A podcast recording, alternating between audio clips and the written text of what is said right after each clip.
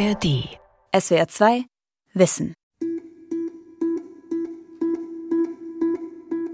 Wir glauben, dass wir langfristig 25 Prozent der europäischen Nachfrage befriedigen können und die ganze deutsche Produktion damit ausstatten. Der Unternehmer Horst Kräuter, Geschäftsführer der Lithiumfirma Vulkan Energy. Also so Geräusche habe ich noch nie gehört vorher. Und dann hat es so richtig, also es hat gekracht und, und das Haus hat so richtig gewackelt. Also das war schon beängstigend, ja. ja. Tanja Rutkowski wohnt in Honau, nördlich von Offenburg. Was sie hier dem Reporter erzählt, hält sie eindeutig für eine Folge von Geothermiebohrungen in der Nähe. Und mit solchen Bohrungen wollen Rohstoffunternehmen im deutschen Südwesten lithiumhaltiges Thermalwasser fördern. Lithiumförderung in Deutschland. Ressource und Umweltrisiko. Von Thomas Hillebrand. Lithium ist der Stoff, der die Energie- und Verkehrswende vorantreiben soll. Das leichteste Metall der Erde steckt in allen modernen Akkus für die Elektromobilität und auch unsere moderne Kommunikation funktioniert nicht ohne lithiumhaltige Energiespeicher. In einem Smartphone-Akku stecken rund drei Gramm des begehrten Stoffs, in einem Notebook etwa 30. Ein durchschnittliches Elektroauto braucht schon 20 bis 30 Kilogramm und im Luxus-E-Auto können es auch 50 bis 100 Kilo sein. Lithium treibt gesellschaftliche Gruppen auseinander. Dabei geht es um grundlegende ökonomische und ökologische Fragen, um gewinnorientierte Unternehmen und umfassenden Bürgerprotest. Das silbrig-weißgraue Metall ist technologischer Hoffnungsträger und ökonomisches Spekulationsobjekt. Aber wenn es um die Lithiumförderung geht, eben auch mehr und mehr Gegenstand erbitterter Auseinandersetzungen. Noch sind es Australien, Chile, China und Argentinien, die als Hauptförderländer die Welt versorgen. Nun soll auch Deutschland in dieser Reihe stehen, und Horst Kräuter gehört zu denen, die in der heimischen Lithiumförderung ein enormes Potenzial sehen. Der promovierte Geologe ist Geschäftsführer der Firma Vulkan Energy Deutschland mit Sitz in Karlsruhe. Die börsennotierte Firma hat 2021 ein Geothermiekraftwerk im pfälzischen Insheim vom örtlichen Energieversorger übernommen und plant nun im großen Stil Lithium aus dem bis zu 160 Grad heißen Tiefenwasser zu filtern. In den ersten zwei Phasen können wir bis zu 40.000 Tonnen Lithiumhydroxid für etwa eine Million E-Mobilbatterien liefern. Mhm. Danach bauen wir das äh, immer weiter aus. Wir glauben, dass wir langfristig 25 Prozent der europäischen Nachfrage befriedigen können und die ganze deutsche Produktion damit ausstatten. Das Kraftwerk in Insheim ist schon etwas in die Jahre gekommen und diente bislang der regionalen Stromversorgung. Künftig soll das mit der Lithiumgewinnung kombiniert werden. Dafür ist nun eine erste Pilotanlage im Aufbau. Horst Kräuter glaubt an die ganz große Chance, das Oberrheingebiet zwischen Basel und Karlsruhe bis in die Pfalz hinein zu einem der größten Lithiumfördergebiete der Welt entwickeln zu können. Das Reservoir des Oberrheingrabens ist etwas ganz Besonderes auf der Welt. Mhm. Es hat äh, sehr viele Parameter, die besonders positiv sind. Da ist also nicht nur der Lithiumgehalt, sondern auch die Durchlässigkeit des Reservoirs, äh, die sehr hoch ist. Wir haben eine Größe des Reservoirs, 300 Kilometer lang, 40 Kilometer breit. Das macht den Oberrheingraben zu einer riesigen Ressource, die ihresgleichen auf der Welt sucht. Und ehrlich gesagt, ich habe noch keine gefunden. Der ökonomischen Euphorie des Unternehmens Vulkan Energy steht in der Region eine wachsende Zahl von Bürgern entgegen, die sich in Initiativen organisieren, um den Kampf gegen geothermische Bohrungen voranzubringen. Sie misstrauen dem Versprechen der so perfekt klingenden Kombination aus Wärmeproduktion, Stromerzeugung und Lithiumförderung. Ein Besuch bei Thomas Hans. Er organisiert die Bürgerinitiative in Karlsruhe. Ja, also die Firmen, die dafür werben, die entwerfen ein schönes Bild. Das erste Versprechen ist die Wärme, Wärme zu liefern, ja. Die liefern aber nur bis zum Werkstor und dann muss ein Fernwärmenetz gebaut werden. Und das kann, im ländlichen Bereich kann das gar nicht gebaut werden, ist viel zu teuer. Es lohnt sich auch gar nicht. Und der Strom kann zwar geliefert werden, aber kostet eine Erzeugung 37 Cent. Tiefengeothermiestrom ist teuer. Da steigt der Strompreis noch weiter. Und beim Lithium ist es so, das kann man vielleicht fördern, das ist ja noch vollkommen offen, ja, aber dann braucht die Förderung die Hälfte der Energie und die kann man dann nicht anders abgeben. Ökonomisch sei das alles viel zu blauäugig, sagt Thomas Hans. Vor allem aber, und das sei allen Mitgliedern der Bürgerinitiative noch viel wichtiger, würden die realen Gefahren kleingeredet, die von solchen Bohrungen ausgehen. Die Tiefengeothermie im Oberrheingraben bringt vor allem zwei Risiken und Gefahren. Erdbeben aufgrund der Geologie und außerdem haben wir den größten europäischen Grundwasserfluss und wenn der verunreinigt werden würde, wäre es katastrophal. Grundwasserverunreinigung ist in Landau passiert, wurde das Grundwasser mit Arsen verunreinigt. Ja. Und äh, Erdbeben hat es eigentlich bei jedem Projekt gegeben, unterschiedlich stark. Bei Wendenheim natürlich jetzt am stärksten. 4,0 ist schon eine heftige Magnitude. Für Thomas Hans ist der Fall des Geothermiekraftwerks im pfälzischen Landau ein Beispiel dafür, was schiefgehen kann. Dieses Werk ging als erstes in der Region in Betrieb und liegt nur knapp zehn Kilometer vom Insheimer Geothermiekraftwerk entfernt, wo Vulkan Energy Lithium fördern will. Nach ansteigenden seismischen Aktivitäten, vermehrten Bodenhebungen und einer Arsenbelastung des Grundwassers wurde die Landauer Anlage im März 2014 abgeschaltet. Als weiteres Beispiel nennt Thomas Hans das französische Geothermiekraftwerk Wendenheim nördlich von Straßburg, wo es mit dem Start des Probebetriebs ab 2019 immer häufigere und stärkere Erdbeben gab. Ich glaube auch, man muss so sagen, auf jeden Fall ernst nehmen, weil es hat Beben in der Vergangenheit gegeben und es kann Beben in der Zukunft auch geben. Das sagt Stefan Wiemer, Seismologe und Professor für Erdwissenschaften an der Eidgenössischen Technischen Hochschule Zürich zum Thema Erdbebengefahr. Er hat sich bereits sein ganzes Forscherleben mit der Tiefengeothermie und ihren möglichen Folgen befasst. In einem ehemaligen Stollen der Matterhorn-Gotthardbahn betreibt die ETH Zürich ein weltweit einmaliges Felslabor für alle Bereiche der Geothermie. Wohl der beste Ort für die Frage, ob die Angst vor Erdbeben bei Tiefbohrungen für die Lithiumförderung wirklich berechtigt ist. Also es ist überhaupt nicht auszuschließen. Ja. Deshalb ist es umso wichtiger, dass man jedes Projekt genau anschaut, dass man in jedem Projekt die Risiken genau abklärt mhm. und dann auch Maßnahmen ergreift, um das Risiko möglichst klein zu halten. Im Betretto-Felslabor, das im Mai 2019 eröffnet wurde, können Geowissenschaftler und Wissenschaftlerinnen unter sehr realistischen Bedingungen erforschen, was sonst verborgen im tiefen Untergrund abläuft. Das Hauptlabor liegt zwei Kilometer weit im Tunnel. Die hier gewonnenen Erkenntnisse sollen, so die offizielle Zielsetzung, als Grundlage für die sichere Erschließung und nachhaltige Nutzung geothermischer Reservoire dienen. Für den Seismologen Stefan Wiemer ist die Frage, ob bei geothermischen Bohrungen die Chancen oder die Risiken mehr zählen, letztendlich nur politisch beantwortbar. Ich glaube, alle Technologien haben Risiken. Solarpanels haben Risiken, Windmühlen haben Risiken. Und auch die Geothermie hat ein Risiko. Es ist nicht die Frage, ob die Geothermie an sich Risiko braucht, sondern ob die Gesellschaften auch bereit sind, solche Risiken zu akzeptieren.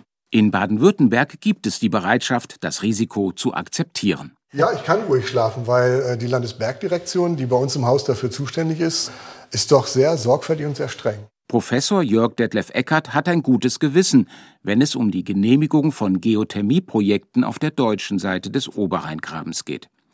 Der Präsident des baden-württembergischen Landesamtes für Geologie, Rohstoffe und Bergbau in Freiburg ist mit seinem Team verantwortlich dafür, dass es bei Bohrungen in diesem gewaltigen Grabenbruch zwischen Schwarzwald und Vogesen eben nicht zu unliebsamen Überraschungen kommt. Und das Wichtige sind diese ganzen geologischen Störungen, diese geologischen Verwerfungen, mhm. die entstanden sind ja, im Zuge der Eintiefung dieses Oberrheingrabens, der ja unter tektonischer Spannung gestanden hat und auch teilweise noch steht. Da muss man dann entsprechend aufpassen. Und wir fühlen uns tatsächlich in der Verantwortung zu verhindern, dass sowas passiert. Der Oberrheingraben, erklärt Jörg Detlef Eckert, gehört zu den am intensivsten untersuchten Regionen Europas. Daher weiß man sehr gut, dass es hier in drei bis vier Kilometern Tiefe durchlässige Gesteinsformationen gibt, in denen heißes Tiefenwasser zirkuliert mit darin gelöstem Lithium in ausreichender Konzentration. Hier muss man nicht erst künstlich Spalten und Risse im Untergrund erzeugen um dann bei der sogenannten petrothermalen Geothermie kaltes Wasser hinein und heißes wieder herauszupumpen. Das heiße Wasser ist im Untergrund des Oberrheingrabens schon vorhanden, betont Jörg Detlef Eckert. Und wenn seine Behörde hier eine hydrothermale Bohrung genehmige, wie schon mehrfach geschehen, dann sei das aus geologischer Sicht auch vertretbar. Die Bohrverfahren sind so weit ausgereift. Es gibt zigtausende von Erdölbohrungen in Deutschland, die in diese Tiefen gegangen sind. Mhm. Man kann wirklich die Bohrung ganz massiv, ganz klar vom Grundwasser abschotten, vom mhm. Trinkwasser. Und die Garantie für das Auslösen von Erdbeben, die kann Ihnen natürlich niemand geben. Aber wir sind uns sicher, dass wir genügend Systeme vorschalten können, um das zu verhindern. Diese Worte beruhigen viele Bewohner der Region nicht. Denn, so sagen sie, das Risiko von Grundwasserverunreinigungen und vor allem Erdbeben sei nun mal real. Statistisch zwar gering, aber treffen könne es jeden. Tanja Rutkowski hat es getroffen. Sie wohnt in Honau, einem Ortsteil der Kleinstadt Rheinau nördlich von Offenburg. Die Folgen der steigenden Zahl und Intensität von Erdbeben rund um das französische Geothermiekraftwerk Wendenheim nördlich von Straßburg hat sie hautnah erlebt. Also das war unglaublich. Sowas habe ich noch nie gehört. Also mhm. ich war da an dem Morgen im Schlafzimmer ja. und das hat sich angehört, wie wenn ein großes Flugzeug viel zu niederfliegt. Okay. Und dann hat man so richtig das Gemäuerkrache gehört. Mhm. Also so Geräusche habe ich noch nie gehört vorher. Mhm. Und dann hat so richtig, also es hat gekracht und, und das Haus hat so richtig gewackelt. An ihrem Haus sind die Schäden, die das Erdbeben verursacht hat, deutlich sichtbar. An zwei Außenwänden ziehen sich mehrere Millimeter dicke Risse entlang, die teilweise bis ins Hausinnere reichen. Und zum gewaltigen Schreck kommt der finanzielle Verlust. Also der Schade, ja, der Gutachter hat den auf 25.000 Euro geschätzt. Bezahlen möchte die Versicherung nur 2.500 Euro. Aber ja, damit kann ich ja die Risse nicht hm. fachmännisch schließen lassen. Tanja Rutkowski ist mit ihren Schäden nicht allein. In Honau sind gleich mehrere Häuser betroffen. Rund 60 Hausbesitzer wollen mit einer Interessensgemeinschaft für eine Entschädigung kämpfen, notfalls vor Gericht. Es sind solche Ereignisse und solche individuellen Erlebnisse, die die Menschen in der Region gegen die Bohrungen kämpfen lassen. Und dass sich nicht nur eine Minderheit Sorgen macht, das wisse man aus Umfragen, sagt Rolf Kuderer aus Neuried bei Offenburg. Er gehört zum Vorstand der örtlichen Bürgerinitiative Tiefengeothermie. Hier im Ort wissen wir es genau, weil wir haben eine Haus-zu-Haus-Unterschriftenaktion gemacht mhm. und haben 95 Prozent der Einwohner, der wahlberechtigten Einwohner praktisch unterschreiben lassen. Genauso sieht es wow. auf der Kehlerseite aus. Mhm. Bei Goldscheuer und Kittersburg, da haben auch 90 bis 95 Prozent mhm. gegen die Tiefengeothermie unterschrieben. Also auf der Kehlerseite gab es die gleiche Aktion. Solche Aktionen seien wichtig, um der Politik zu zeigen, wie es um die Stimmung in der Bevölkerung wirklich stehe, sagt Thomas Hans, der die Bürgerinitiative in der Karlsruher Region vertritt. Doch genauso wichtig seien umfassende Informationen darüber, wo was genau geplant ist, etwa eine mögliche Lithiumförderung am Geothermiekraftwerk in Karlsruhe-Neureuth. Hier haben wir die Einwohner von Neureuth, etwa 18.000, mit einer großen Flyer-Aktion informiert. Sie haben 6.000 Flyer verteilt und da kamen heftige Resonanzen, weil keiner wusste Bescheid, dass hier was geplant ist. Und ja, dann kamen so Stimmen, ja, wenn ich könnte, würde ich wegziehen, weil sie alle Sorgen um ihre Immobilien haben. Das Geothermieprojekt in Karlsruhe-Neureuth wird durch das Unternehmen Deutsche Erdwärme vorangetrieben – dem nach eigenen Angaben größten privaten Entwickler und Betreiber von Erdwärmeanlagen in Deutschland. Hier will man, so wie Vulkan Energy im pfälzischen Insheim, Lithium aus dem heißen Tiefenwasser fördern. Der Bau des Kraftwerks kommt jedoch langsamer voran als vom Unternehmen erhofft. Man will weiter mit modernsten seismischen Verfahren den Untergrund durchleuchten, sagt Ulrich Lotz, Chefgeologe der deutschen Erdwärme auch wenn er nicht glaubt, dass weitere geologische Daten die Wogen kletten würden. Die Ängste kann ich natürlich verstehen. Ich habe auch schon nächtelang in Mediationsverfahren mit Bürgerinitiativen gesessen und die Menschen können sehen, dass man ins Weltall fliegt und bekommen Bilder vom Mars und vom Mond. Das kann man sehen, aber kein Mensch kann sich vorstellen, dass man in den Untergrund auch sehen kann. Aber weil man eben diese genauen Bilder des Untergrunds habe, betont Sebastian Homuth, der Leiter des Projekts, seien die Bohrungen in Karlsruhe-Neureuth auf jeden Fall sicher. Sie sollen bis in 4000 Meter Tiefe reichen. Also wir haben es im Griff. Hundertprozentig ausschließen kann es niemand. Aber wir haben ein seismisches Monitoring-Netzwerk, was in den Untergrund äh, horcht. Und so wie es dort anfängt, leicht zu knistern, das ist noch ja. unterhalb der Spürbarkeitsschwelle, dann wissen wir das schon. Mhm. Und wir können dann schon entsprechende Gegenmaßnahmen ergreifen. In der Bewertung der Sicherheit geothermischer Bohrungen treffen die Meinungen also hart aufeinander. Den geologischen Aussagen und Lithiumplänen der Betreiberfirmen stehen die teilweise sehr persönlichen Erfahrungen von Betroffenen gegenüber. Ein Ausgleich scheint schwer möglich. Und zum Gesamtbild gehört auch die Frage, welche Rolle die Lithiumförderung am Oberrhein für die Versorgung Deutschlands überhaupt spielen kann. Dazu gehen die Meinungen ebenfalls auseinander. Die am Oberrhein aktiven Firmen wie Vulkan Energy oder Deutsche Erdwärme kommen bei den ökonomischen Chancen ins Schwärmen. An anderer Stelle sieht man das deutlich skeptischer. Halle an der Saale ist Sitz des Deutschen Lithium-Instituts, gegründet von mehreren Firmen, darunter auch das kanadische Unternehmen Rocktech Lithium. Erklärtes Ziel ist es, Deutschland zum zentralen europäischen Standort der Lithiumhydroxidproduktion zu machen. Da die Zeit drängt, betont Professor Rolf Wehrspon, der Geschäftsführer des Instituts, mache es für ihn wenig Sinn, dabei auf eine möglicherweise irgendwann anlaufende Lithiumförderung am Oberrhein zu setzen. Das ist technologisch sehr anspruchsvoll, ist bis jetzt global noch nicht äh, wirklich wirtschaftlich gelaufen, geothermisches Lithium rauszufiltern. Und wir reden ja von 70 Millionen Autos jedes Jahr, die produziert werden. Äh, wenn wir die wirklich im Sinne des Pariser Klimaschutzabkommens auf Elektromobilität umstellen würden, bräuchten wir sieben Millionen Tonnen Lithium pro Jahr. Das heißt, das ist ein riesiger Markt.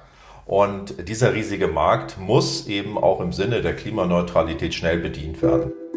Das Deutsche Lithium-Institut und der Anteilseigner Rocktech Lithium wollen daher die Wertschöpfung für den wertvollen Rohstoff nach Deutschland verlagern und hier eigene Produktionsstätten aufbauen, um aus Lithiummineralen batteriefähiges Lithiumhydroxid zu produzieren. Ein Prozess, der aktuell vor allem in China stattfindet. Erze oder Salze äh, werden global von China eingekauft. Sie verarbeiten es dann in Batterievorstoffe, zum Beispiel Lithiumcarbonat oder Lithiumhydroxid, und äh, verkaufen dieses dann an die großen Batteriefabriken weltweit. Äh, damit begeben wir uns letztendlich wieder in die komplette Abhängigkeit von China. Und äh, da ist es sowohl der Wunsch der Europäischen Union, aber natürlich im Besonderen auch unserer Gesellschafter des Deutschen Lithium-Instituts, diese Prozesskette aufzubrechen und eigene Prozessierungskapazitäten hier in Deutschland aufzubauen. Die Projekte des Deutschen Lithium-Instituts und seiner Partner, erklärt Rolf Wehrspon, setzen daher auf Lithium-Rohstofflieferungen von außen, etwa aus Kanada, und die Lithiumveredelung in Deutschland. Dazu werden Erze importiert nach Deutschland und hier in Deutschland sozusagen verarbeitet in Batterierohstoffe. Äh, Rocktech selber hat den ersten äh, Schritt sozusagen in Guben getan. Das ist äh, südlich von Eisenhüttenstadt an der polnischen Grenze, wo der erste Konverter gebaut wird. Der geht 2026 online und dann entsprechend sollen weitere folgen bis 2030. Dieser erste sogenannte Konverter soll aus dem angelieferten Lithium jährlich rund 24.000 Tonnen Lithiumhydroxid produzieren. Genug, um rund 500.000 Elektroautos mit Lithium-Ionen-Batterien auszustatten. Vier weitere dieser Anlagen will das Unternehmen Rocktech in Deutschland bauen. Insgesamt 20 braucht man in ganz Europa, um unabhängig vor allem von asiatischen Produzenten zu werden. Dabei geht es nicht nur um die Weiterverarbeitung des Rohstoffs Lithium, erklärt Rocktech-Unternehmenssprecher André Mandel, sondern auch um die Nutzung einer ganz anderen Quelle. Es entwickelt sich ein Markt für Recycling. Wir wollen in unserem Konverter in Guben schon in 2030 mindestens die Hälfte des Inputs aus recycelten Rohstoffen wieder zu batteriefähigen Lithiumhydroxid veredeln. Das haben wir jetzt schon in unserer Planung der Anlage berücksichtigt und schauen deshalb natürlich sehr interessiert auf gerade diese Recyclingprojekte. Eine weitere Strategie für die zukünftige Lithiumversorgung Deutschlands heißt also Wiederverwertung. Und dafür lohnt es sich, in den Westen der Republik zu schauen. Am Institut für Metallurgische Prozesstechnik und Metallrecycling der RWTH Aachen forscht Professor Bernd Friedrich seit mehr als 20 Jahren an Konzepten zum Batterierecycling. Wir haben im Moment kein etabliertes Lithium-Recycling. Das ist noch nicht da. Ne? Es war bisher vielleicht auch noch nicht nötig, weil die Mengen noch klein waren. Äh, aber jetzt mit diesen dramatisch anwachsenden Elektrofahrzeugbatterien kommt eben der Druck gigantisch auf uns zu. Wir müssen also zu einer Zeit, wo die großen Mengen auch an Batterien zurückkommen, müssen wir ein etabliertes Recycling stehen haben. Bernd Friedrich arbeitet in seinem Institut daher mit industriellen Partnern zusammen, um seine Forschung schnell in die Umsetzung zu bringen. Eines dieser Unternehmen ist die Accurec Recycling GmbH, deren Geschäftsführer Rainer Seuker das größte Problem bei der Wiederverwendung von Batterierohstoffen benennt. Der Bekanntheitsgrad, wie Batterien gesammelt werden, ist nicht sehr ausgeprägt hier bei uns in Deutschland. Das ist, wird in anderen Ländern besser gemacht mit entsprechend höheren Sammelquoten. Viele der Batterien verschwinden auch immer noch im Elektroschrott oder werden exportiert, ohne dass wir die Wege nachverfolgen können, sodass insgesamt die Rücknahmequoten eher dürftig sind. Die Recyclingtechnik ist auf dem Weg zur Marktreife. In der Aachener Versuchsanlage werden die einzelnen Batteriematerialien zunächst voneinander getrennt, etwa in Stahl, Aluminium und Kupfer. Dann gibt es noch die sogenannte Schwarzmasse. Sie enthält Wertstoffe wie Graphit, Nickel, Kobalt und das Lithium. Etwa 90 Prozent des in der Schwarzmasse enthaltenen Lithiums lassen sich zurückgewinnen und zur Herstellung neuer Batterien verwenden. Die Batterien sind ja erst vor fünf bis zehn Jahren auf den Markt gekommen, haben sich schnell verbreitet. Jetzt kommen sie ins Recycling und das Recycling selber ist noch sehr jung. Und deswegen sind diese Pilotanlagen enorm wichtig, um das Ganze zu skalieren und in den großen Maßstab zu übersetzen. Für den Ingenieur Rainer Seuker ist daher die Wiederverwendung von Lithium das wirkliche Zukunftsthema. Wenn wir mal auf das äh, Metall Lithium fokussieren, dann ist Lithium selber eins der Metalle, was am meisten verfügbar ist auf dem Planeten, eben aber sehr fein verteilt in der Erdkruste, während wir hier bei den Lithiumbatterien das Material frei geliefert bekommen in einer Konzentration von 2, 3, 4, 5 Prozent. Und das sind natürlich leicht erreichbare Quellen. Warum aus der Natur sehr mühselig extrahieren, wenn ich es im Recycling kostenfrei geliefert bekomme?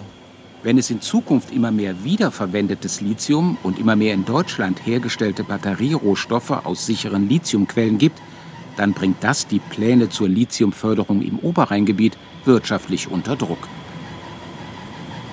Das weiß man auch bei der ENBW, dem drittgrößten deutschen Energieunternehmen mit Sitz in Karlsruhe. Hier tastet man sich eher vorsichtig an das Thema Lithiumgewinnung heran. Im Geothermiekraftwerk in Bruchsal fördert die ENBW zusammen mit den örtlichen Stadtwerken seit 2010 Tiefenwasser zur Wärme- und Stromerzeugung. Nun will man mit einer Pilotanlage erst einmal im Kleinen versuchen, an das Lithium heranzukommen, das mit dem heißen Wasser nach oben gelangt und bislang ungenutzt wieder zurückgeführt wird. Geschätzt sind das etwa 800 Tonnen pro Jahr, sagt Thomas Kölbel, bei der ENBW zuständig für den Geothermiebereich. Also wir haben ja Lithium schon produziert ja auf der Anlage, wenn auch nur in kleinen Mengen, 100 Gramm, das klingt nicht nach viel, aber die Technologie hat wunderbar gearbeitet. Und dann würde ich ganz persönlich annehmen, dass man hier in Bruchsal ab 2025 ernsthaft darüber nachdenken darf, Lithium zu produzieren. Potenziell 800 Tonnen Lithium jährlich. 100 Gramm Förderung bei den ersten Versuchen. Es ist ein eher vorsichtiger Optimismus, den ENBW-Vertreter Thomas Kölbel hier an den Tag legt. Was wir daraus produzieren können, auch in der nächsten Dekade, in den nächsten mhm. zehn Jahren, mhm.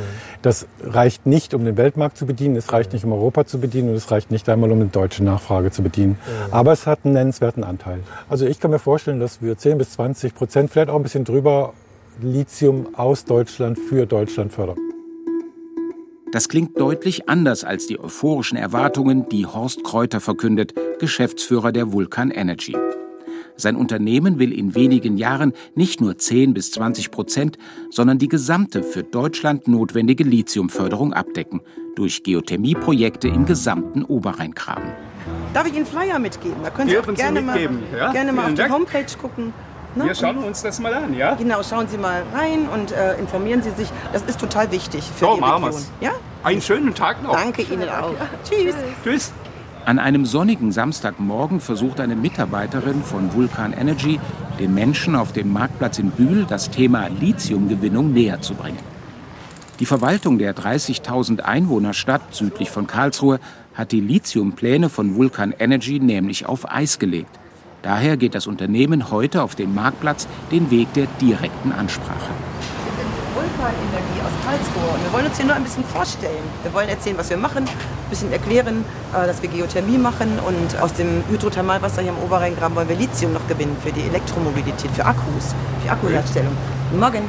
Kann ich Ihnen noch eine Tasche mitgeben? Nein, danke. Und wir wollen uns einfach nur vorstellen, mal Gesicht zeigen, mit den Menschen ins Gespräch kommen äh, und einfach erklären, was wir tun. Für Vulkan Energy geht es um eine Menge. Man hat schon viel Geld in der Region investiert.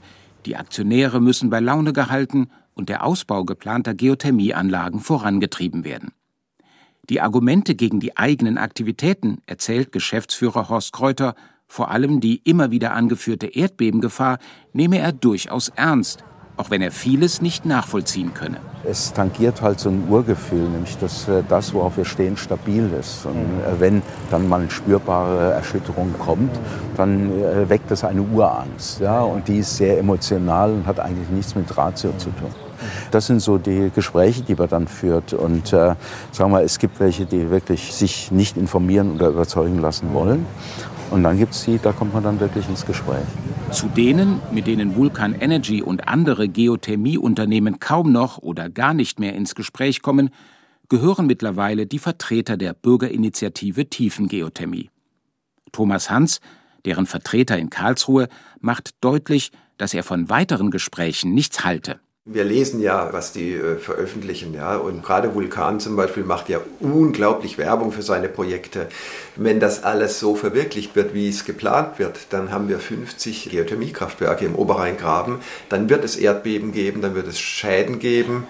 Das hat jetzt 20 Jahre lang nur Probleme bereitet und das wird auch weiter so sein. Also die Pläne der deutschen Erdwärme und die Pläne von Vulkan dürfen nach unserer Ansicht nicht verwirklicht werden.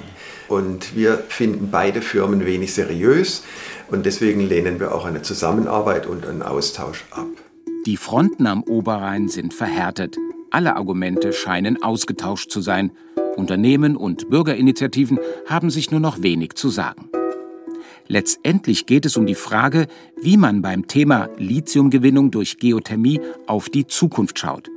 Firmenvertreter wie Horst Kräuter halten sie für sicher und sehen große ökonomische Möglichkeiten.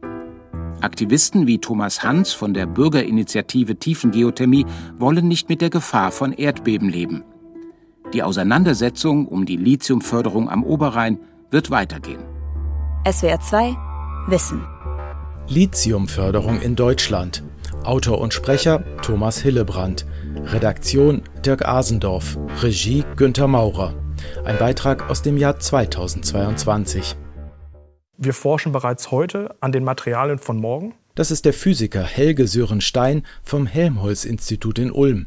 Wenn euch dieser Podcast interessiert hat, interessiert euch vielleicht auch, was ein absoluter Batterieexperte zur Zukunft der Speichertechnik zu sagen hat. Also was nach Lithium-Batterien genau, was, was kommt. Nach, genau, was mhm. nach Lithium kommt. Mhm. Ähm, und da forschen wir unter anderem an äh, ja, Materialien wie Natrium-Ionen-Batterien. Die sind extrem nachhaltig. Bei SWR2 Wissen gibt es dazu den Science Talk Energiespeicher der Zukunft. Überall, wo es Podcasts gibt. SWR2 Wissen. Manuskripte und weiterführende Informationen zu unserem Podcast und den einzelnen Folgen gibt es unter swr2wissen.de.